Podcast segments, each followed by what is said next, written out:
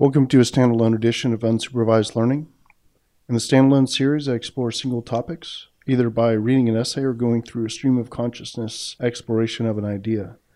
In this episode, I'll be reading my essay called If You Believe Nothing, You Can Be Convinced of Anything. There's a crisis in the information security community right now around the Russian hacking attribution issue. The short version is that people have sort of screwed themselves into simultaneously believing nothing and everything. Number one, Putin is Russian. He's ex KGB. He's been sanctioned nearly to death for a very long time, and he's really upset about it. Number two, the US government, as well as private companies, have been watching Russian hackers for years we have key people and key groups identified. We have a good idea of how they operate and the traces that they leave. Number three, there are dozens or hundreds of small pieces of circumstantial and secondhand evidence about the TTPs that are used, about the possible motives, about observed communication styles by the various players, and most of these point to Russia. Number four, some pretty smart people like the grugq, Brian Krebs, and many others have no direct interest in agreeing with the Russian hack narrative. Yet, after hours of analysis and looking at all the available information, they seem to pretty obviously think it was Russia. Number five, our own government comes out and says they're pretty much in agreement across multiple agencies that Russia did it. And they've released multiple official reports that make that opinion very clear. Yet, despite all of this, we have people in the information security community who discard it all and call it all garbage. They say it's POC or nothing. So either government gives up direct evidence that proves it was Russia, or they feel compelled to believe it's false. Separate but related question if you're that skeptical of the government, why would you even believe their evidence anyway? Do you need some globally authenticated and agreed upon truth before you'll accept what seems to be obvious information? Anyway, the narrative for the skepticism is just as bad as the doubt itself. It's things like POC or GTFO. I'm tired of being lied to by the government. I don't trust anything our government says. This is normal for foreign states to hack each other.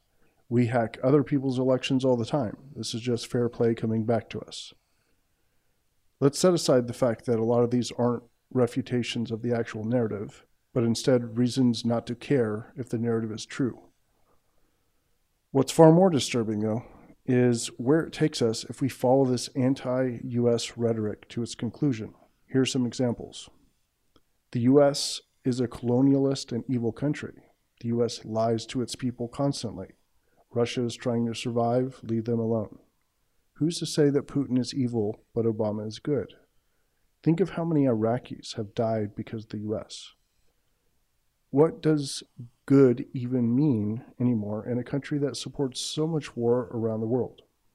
Maybe Russia is evil, but they aren't any worse than we are. Maybe Russia is just trying to help themselves by initiating peace. Maybe what Putin wants for America is better than what our own leaders want for America. Maybe Trump and Putin are protecting America from itself. And here's the best one Putin is the leader that America really needs. He's strong, he's decisive, he's willing to get the job done. He's the best thing for America since Reagan, and a thousand percent better for America than Obama. Put that in a Fox News poll and see what you get, and get ready to throw up in your mouth. So here's the issue Is it true that the U.S. has done some horrific, nasty things? Absolutely. Is it true that it's still doing some of these things? Absolutely, as well. Does it influence elections in foreign countries? Yes, it does. Is it hypocritical for us to do all of these things and then get upset when Russia does something similar to us?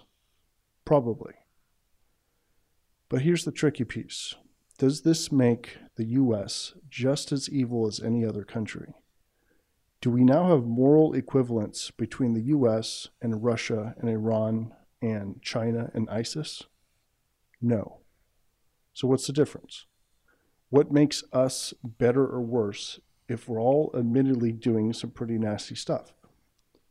Well, once you understand the answer to that, you can start to figure out which narratives to believe and which to discard. Russia has the RT network. It's basically state propaganda. Assange seems to be on staff at RT at this point, perhaps due to his increasingly precarious legal position. But the one thing we cannot do is accept that Putin RT Assange narrative is equal to the narrative of the FBI, DHS, and NSA. That's plainly ridiculous. If you believe that, then you'll believe anything. Here's a hypothetical from Putin. You probably heard that I went into the Ukraine. I didn't. That was Clinton controlling the left wing media to create sanctions against me based on untrue information. I sent one tank to Ukraine a while back, and it was just to help out some Ukrainian soldiers who were under fire from ISIS. That's all it was. So, what's a good information security person to do with a claim like this? Well, imagine another piece of info coming from the Pentagon in a public statement. This is false. We have monitored Russian movements and have confirmed with satellite photos and captured communications that they are in fact in Ukraine. The Russian response? Nope, wasn't me. So, evidently, if you're a solid InfoSec person, you have to question everything, right? The NSA says Russia's in Ukraine, but they're a bunch of liars, probably perpetrating some sort of plan to steal data from domestic U.S. people, like Snowden warned us about. They can't be trusted. The photos can be faked, right?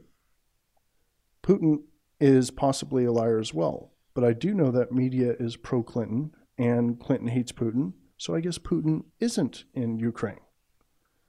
Here's Putin again. Dear Americans, I'm Christian. Obama is a Muslim who wants to kill all American Christians and replace them with Syrian refugees who will bomb your churches. I'm Christian. Russia is Christian. I'm going to send over some aircraft carriers full of Christmas presents. Turn in your guns into the local Russian embassy and go wait for the Russian troops, I mean presents, to arrive. And here's a Trump supporter responding to that. See, this is the type of leadership that Obama never provided because he's a Muslim Kenyan communist. That's fantastic. So, Obama is a communist who doesn't have a real birth certificate. Our government can't be trusted about anything they say ever because they've lied in the past. And Putin is the leader that America needs. Try to imagine what would happen if Reagan walked into the room right now he'd be like, um, wait a minute, hold on. The American people are getting behind Putin as a strong leader, with Trump spurring them on against our existing president who's been fighting against Putin for eight years? Are you freaking kidding me? Putin is laughing his butt off right now. He's got Trump retweeting his stuff against the President of the United States about a hack he obviously ordered which Trump has made his followers think didn't happen. He could say anything right now. He could do a joint Trump Putin message that says Russia should annex Canada and join up with the US to counter the terrorism and communism of the EU, who are trying to take away our freedoms because of immigration and gun rights. Sure, that adds up. Seems right to me. I knew Putin was a guy I could get behind. He reminds me of Reagan. Unbelievable. The truth is, no, Putin is not your friend. No, the US government is not your enemy. It might be sometimes about certain things, but here's a phenomenal rule of thumb. When your entire government tells you that you've been owned by your single most powerful communist enemy in the world, which Reagan and all your other heroes spent a generation fighting against, you don't back that enemy against your own president and your own government because a reality TV star with Russian real estate ties told you they didn't do it. That's dumb. Does this mean you could trust the American government about everything? No. Does it mean Putin is the Antichrist? No. Does it give us absolute certainty about anything that we hear in the future? No. All this should do is remind you that there's a lot of information out there if you bother to consume it. Go read the history, look at the players, see where the incentives are. Putin's, RT's, and ISIS's statements do not have equal worth or value to those of the Pentagon or Obama or Paul Ryan or anyone else you love or hate in American politics. They are not the same. They're not equally evil. They're not equally American. They're not equally on your side. They're not equally looking out for your interests. It's true that it's really hard to find truth when everyone has lied to us and when everyone is evil and self serving in their own ways, and especially when you don't have hard evidence.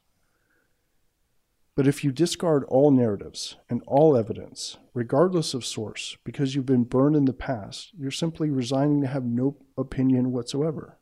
You've opened your mind so much that everything falls out, or closed it so much that nothing valuable can enter.